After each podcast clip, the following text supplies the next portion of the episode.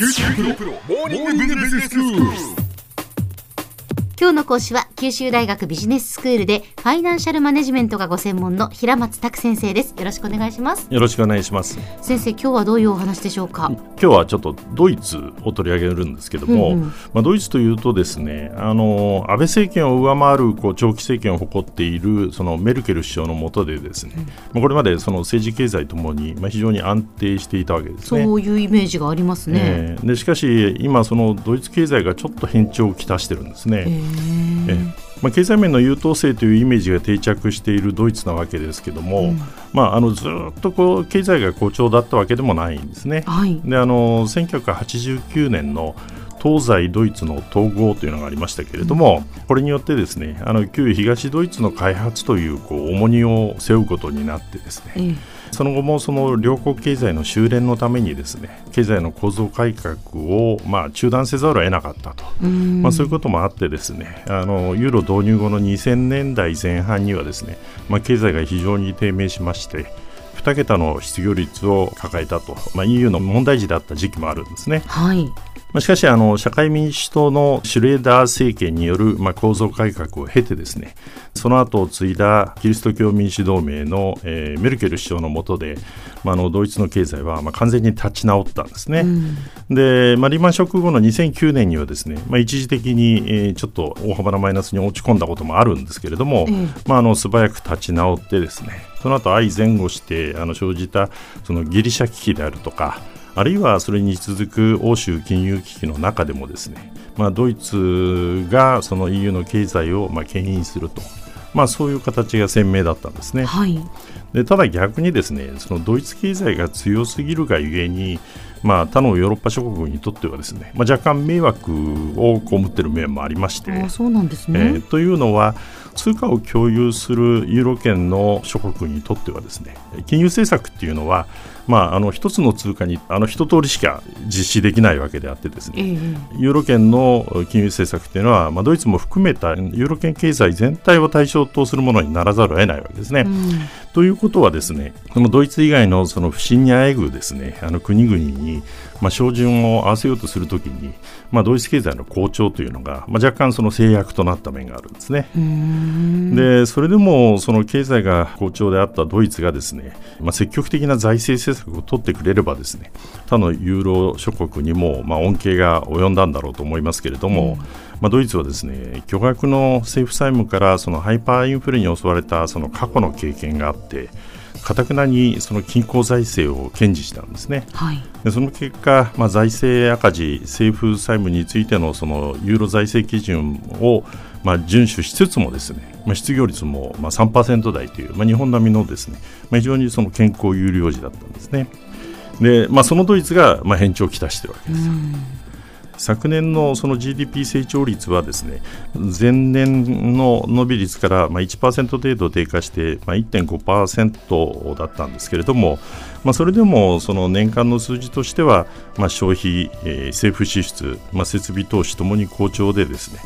低下の原因としてはですね、まあ、輸出を上回る大幅な輸入の伸びと、まあ、いうことでですね、まあ、必ずしも国内経済の不振を示すようなものではなかったんですね。はいでしかしながら年後半にその減速したのは明らかでですね2019年に入ると、まあ、第一四半期こそ年率0.4%の,、まああの GDP の伸びとなりましたけれども第二四半期は逆にマイナス0.1%へと落ち込んだんですね。で、まあ、すでにそのドイツの経済は軽度のリセッション入り、まあ、リセッションというのは、まあ、基本的にはあの2四半期続けて、まあ、マイナス成長を記録するとリセッションという言われたりするんですけども、まあ、あのそういう可能性があるというふうに、まあ、警告してます。でその主因はですね輸出製造業の、まあ、不振なわけですね。はいで特に自動車産業がですね過去1年間で17%もこう輸出が減少してます。あそうですか、えーでその背景としては中国の新車需要の減少、まあ、これはアメリカメーカー、日本メーカーも、まあ、同じような影響を受けるわけですけれども、うんまあ、それに加えてその EU 離脱問題でその経済が低迷する、まあ、イギリス向けの不振ですね。ええでさらにドイツメーカーは、えー燃費不正問題が尾を引引いてですね。で、まあ、内外でディーゼル車が不人気なほかですね。やはりちょっとメーカーの信頼性も、えーまあ、傷ついたと、まあ、いったことが影響してるんだろうと思うんですね。そうですか、えー。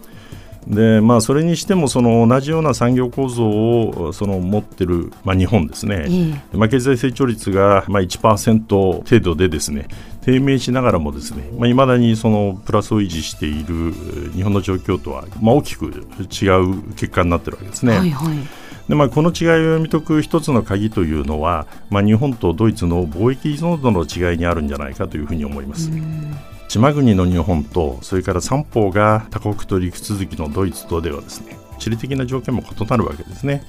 経済の貿易依存度、まあ、これは物の輸出と輸入をの合計をですね GDP で割った比率なんですけれども、まあ、これで見ると、まあ、ドイツは7割近くに達するんですけども、まあ、日本はまあ3割にも満たないんですね。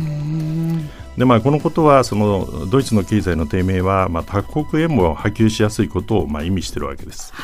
でこれまで EU の経済を牽引してきたドイツ経済の不振は、まあ、立ち直りを見せ始めた EU の経済を再びこう不振へ導きかねないと、まあ、そういうことが懸念されるわけですが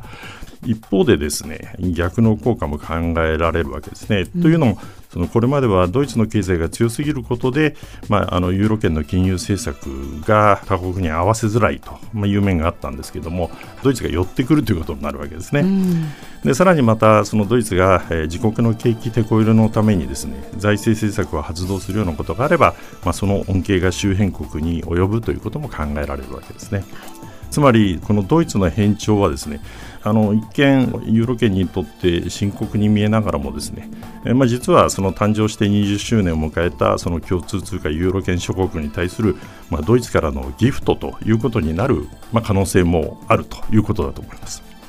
では先生今日のまとめをお願いします、はいえー、これまで EU の中で優等生であったドイツの経済が、えーまあ、変調を見せています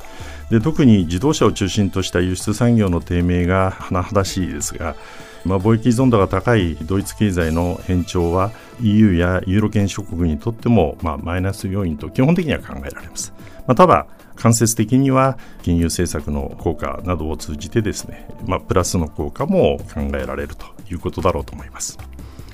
今日の講師は九州大学ビジネススクールでファイナンシャルマネジメントがご専門の平松卓先生でした。どうもありがとうございました。どうもありがとうございました。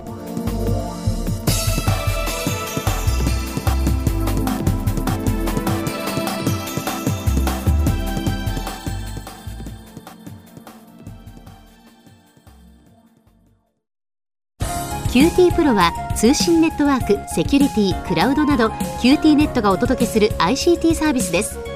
九州中に展開した光ファイバー網を基盤に一番身近なビジネスパートナーとして九州の企業自治体の皆様をサポートします。詳しくは QT プロで検索を。